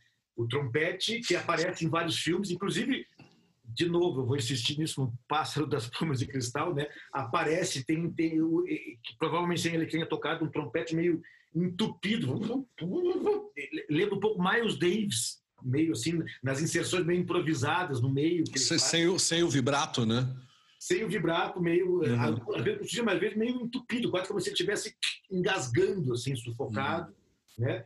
É, então ele, ele vem no trompete, então ele, ele, ele tem uma influência do jazz, forte, talvez, isso eu não posso assinar embaixo, mas né, o, o próprio Miles, né, viveu um pouco essa época que estava acontecendo nesse, nesse, nesse, momento, né, no jazz, na música. Eu acho que ele tinha, não tem, nunca vi pontos principais, assim, tal compositor. Uhum. Mas a música clássica fez muito, deu muita força para ele, para estudar composição, trabalhar com isso. O jazz também, ele vai querer estudar desde o começo, foi o trompete que ele começou a fazer, começou a fazer arranjo para piano, não sei o que lá. Ele passou um pouco de tudo. Eu acho que ele é do tipo do cara que não teria nenhum top 3, nem top 5. Qual que é o seu preferido? Ele vai falar assim, cara, todos. Os bons, né? Eu gosto uhum. da música dos bons compositores. E, e, onde você enxerga o legado dele, assim, no sentido é, que, que, tipo de trilha, que tipo de música, por cinema ou não, assim, a gente não teria sem o Morricone? A pergunta fácil é no podcast do lado, cara. Essa daqui aqui enquanto, eu pega. Enquanto o Demian pensa na resposta, viu, Luiz? Enquanto o Demian é. pensa na resposta, eu vou responder uma pergunta do Mário Bellino sobre as indicações ao Oscar que ele recebeu. Boa, mano. O Ricone recebeu apenas seis indicações ao Oscar de melhor trilha sonora. A primeira foi por Cinzas do Paraíso, do Terrence Malick depois em 79, depois em 87 por A Missão, no ano seguinte novamente por Os Intocáveis, em 92 por Bugsy do Warren Beach, uhum. não, Barry Levinson com Warren Beach, depois pelo Malena em 2001, em 2007 ele recebeu um Oscar honorário pelo conjunto da obra. E a última indicação que ele recebeu foi em 2015 pelo Oito Odiados, que foi o que deu a ele o Oscar, o único Oscar, né, oficial uhum. é, como compositor. Então foram o... ao longo da carreira. O, o Marbellino também comentou mais cedo sobre a trilha de Malena, que, que ele define como instigante. A Malena é instigante. A Malena é instigante. Eu, eu vou não me escapar, mas talvez né, alguém pode achar que eu esteja meio que saindo da pergunta, mas eu vou te vou dar essa resposta. Mas eu estava conversando com o Paulo um pouco antes sobre isso. Talvez não no ah. estilo da música, mas na maneira de compor. Uhum. Né? É, que me lembrou, conversando com o Paulo antes de começar aqui, é, de falando sobre o Leônio compor antes, né, como o Leônio filmava né, com a música do Morricone já feita, né, e para passar essa emoção dos personagens, isso me fez pensar na Hildur Uhum. É, a islandesa maravilhosa uhum. que ganhou o Oscar esse ano com, com o Coringa com, com Coringa, com Joker. Ela trabalhava, ela era violoncelista do Jonan Jorgensen. Não sei se eu pronunciei uhum. certo, minhas pronúncias devem estar todas erradas, isso vai ficar gravado para a eternidade, mas então... A, é. gente, a gente te dubla em cima depois. É, a gente pode fazer uma DR, Jordan Jorgensen, que é o que trabalhou com Villeneuve, trabalhava com Villeneuve, seria uma, uma ótima pedida para fazer o Blade Runner e o Duro. É, enfim, é, e ele já trabalhava com isso, né? O Arrival, uhum. a chegada, né? Ele compôs as músicas antes, é, era um processo de compor a música e mandar, e vir e mandar. E aí o Du né, fez isso com, com, com o Coringa também, compôs uhum. antes. Uhum. E o Joaquim Phoenix fazia várias cenas ouvindo a música dela. Então, respondi de uma forma um pouco, né?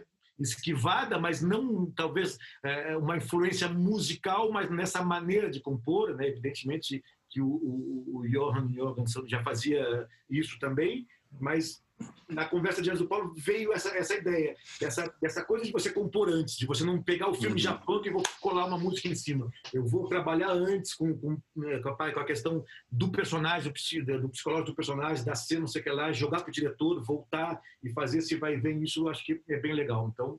É, é até porque eu lembro, na época dos Oito Odiados, eu lembro que o Morricone já era o Morricone, né, com toda a história dele, então ele já, já ele não precisava atender a essa expectativa de, de press, né, de, de, de, imprensa e dos estúdios e tal, e, eu lembro dele reclamando publicamente muitas vezes de, de ter sido é, contatado depois do filme já pronto né? É, que é um negócio que ele não gostava de trabalhar, né? Ele gostava de trabalhar é, é durante o processo de filmagem ou, ou, antes mesmo, né? Em cima do, do roteiro e tal. O filme antes, é, essa, essa coisa que é, isso é uma coisa que tem que separar, né? É, que é, que é uma coisa, e não é, não é nem crítica, né? Essa maneira de, de fazer. A indústria hollywoodiana sempre funcionou disso, com grandes compositores, né? Você tem um uhum. filme pronto, vai lá, pega o filme, você tem é, três semanas, um mês para fazer, você tem uma orquestra, tem tudo aqui, o filme está pronto.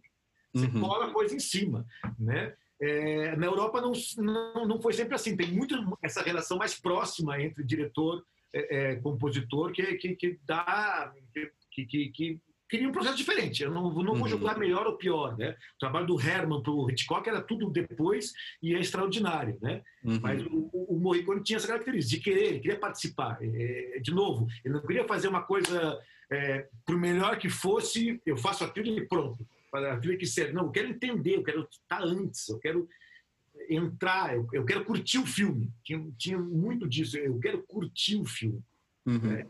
Gostava de curtir o filme que estava fazendo, né?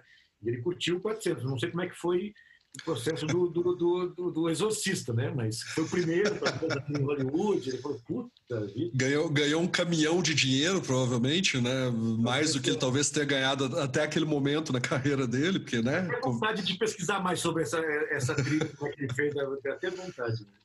Vamos fazer um roteiro sobre é, Ennio Morricone indo à América fazer o Exorcista. É um bom, uma boa proposta de filme. É o Fível, né? Fazer o Fível, só que com o Ennio Morricone. Não deixa.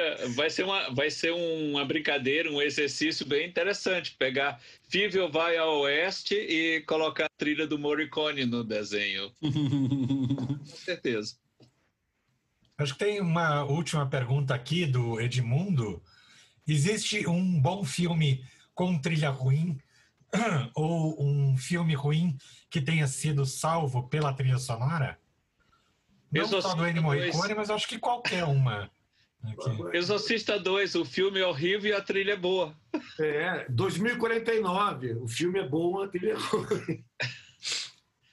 Já estou despedido da Vigor Box mesmo, então vou soltar o É, agora vai, vai com tudo. Xinga geral.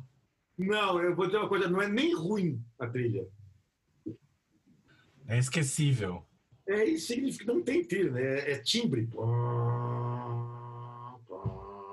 O Tom faria isso. Vamos lá, que isso é, pois é, exatamente. Até eu faço, né? É só achar o bom timbre.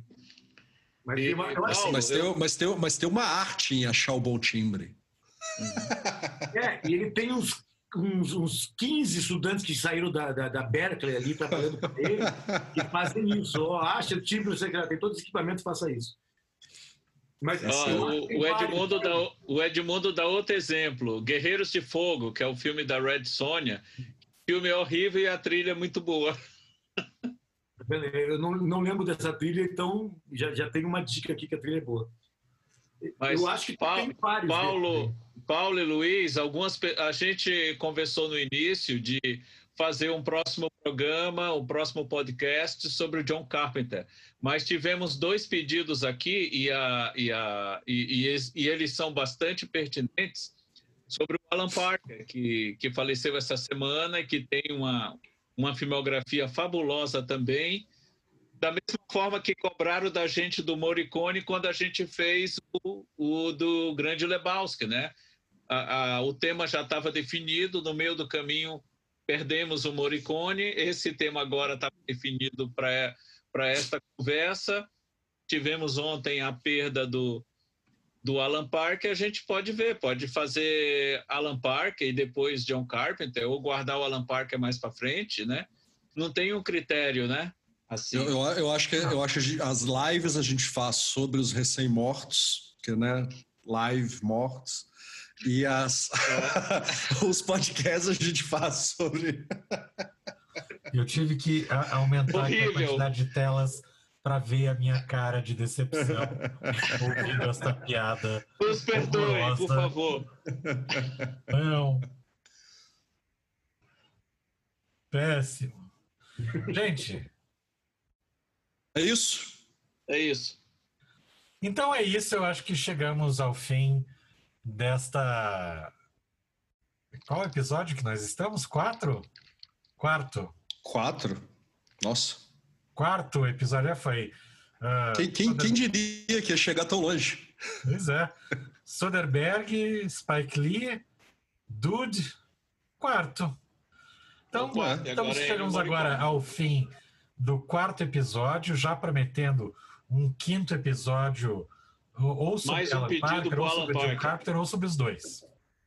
É, eu, eu, tava, eu, tava, eu, tava, eu tava precisando de uma desculpa para rever Coração Satânico, que é um filme que eu adoro e deve ter uns 20 anos que eu não vejo. Pois é, eu falando em Coração Satânico, Luiz, o Cláudio Yug, que é, que é amigo nosso, ele escreveu uma. Grande Claudinho. Disse que Coração Satânico é o melhor filme é a melhor história do John Constantine sem o John Constantine. boa. Eu achei ótima. Valeu, boa, Cláudio. Obrigado boa. pela frase. Ah, grande Lisa Bonet. Saudades.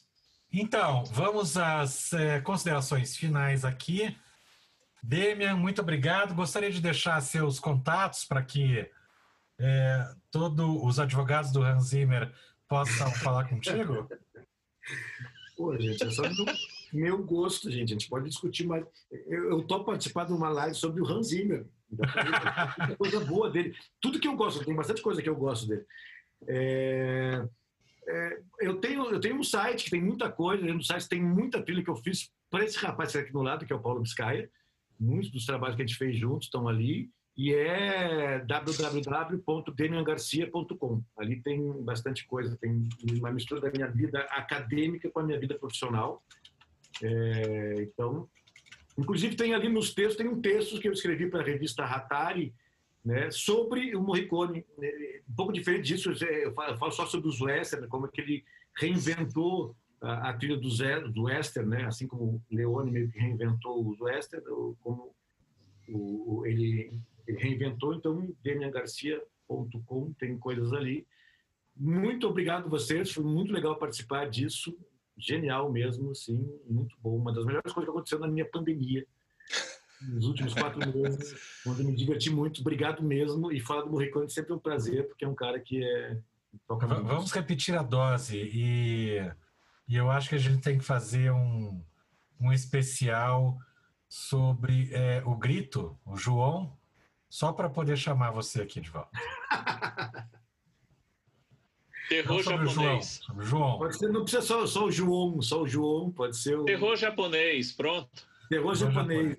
japonês. É, é, é, o tema da minha tese, simplesmente, né? O fantasma no cinema japonês. Então é isso. Pô, sensacional. Sensacional. Luiz Gustavo Vilela, por favor, é, deixe seus contatos e, e suas estripulias. No Twitter, Instagram, LuizGVT. É, no Instagram, LuizGVT44, Luiz com Z. Mas siga o podcast Mal e Feio, é, que é, é, eu sempre esqueço. Uh, podcast Mal Feio no, no, no Twitter também, que é, tá bem legal lá e fica sabendo as novidades do podcast aqui. Aliás, estava pensando como é, né, o, o, Luiz GVT foi é, além da empresa GVT e né, que já foi comprada pela Vivo, então você não está fazendo mais propaganda para ninguém. Até um tempo pois é, atrás. Pois é, mas para mas para Paulo, para fazer uma piadinha padrão Luiz Gustavo, Luiz GV live. Ai, é por aí. Horrível. Por aí, por aí, por aí. Marden, é, nós estamos na sua casa que, que empresta é, espaço para é, esse podcast, mas é, deixe seus outros contatos ali, além deste lugar onde acontecem as gravações ao vivo do podcast Mal Feio? O, o site cinemarden.com.br tem tudo lá, tem as resenhas diárias, tem o acesso ao canal no YouTube, onde essa conversa vai, vai continuar disponível para quem quiser conferir depois. E para aqueles que ficam cobrando mais vídeos no canal, eu já tenho uma conversa agendada para a próxima semana sobre a pioneira do cinema no mundo, a francesa Alice Guy Blanchet. Vou, ter uma conversa especial com a Luísa Pécora sobre ela, especialista na, na, na, no trabalho da Alice Guy Blanchet, e vamos conversar com ela, uma mulher que logo depois que os Lumière fizeram a apresentação do cinema, ela já começou a fazer filmes e ela antecipou muito do que a gente conhece hoje como linguagem cinematográfica, ainda no final do século XIX. Só que pelo fato de ser muito jovem, de ser mulher, ela foi simplesmente riscada da história do cinema e nos últimos anos, a partir de uma pesquisa de uma americana, o nome dela vem sendo gradativamente é, resgatado e o devido mérito dela reconhecido. Então, é o próximo programa aqui do canal. Aguardem, vai ficar bem legal. Ô Marden, e você que tem feito as entrevistas do podcast Cine Passeio também, aproveitando? Sim, eu e o Marco Jorge. Que legal, que legal. Tá, tá bem legal a programação. Eu admito que eu não, não ouvi ainda, mas a, a, as escolhas entrevistadas são maravilhosas. Obrigado. Vocês podem me encontrar no Instagram, arroba Biscaia, é, também pelo outro projeto que eu tenho, o, Corvo de Curitiba, é, em breve devem voltar as gravações do Corvo de Curitiba. E o site vigormortis.com.br e, obviamente, o arroba podcast Malfeio. Muito obrigado a todos pela audiência e até a próxima edição de o podcast O Mal e o Feio. Valeu, gente. Tchau. Tchau.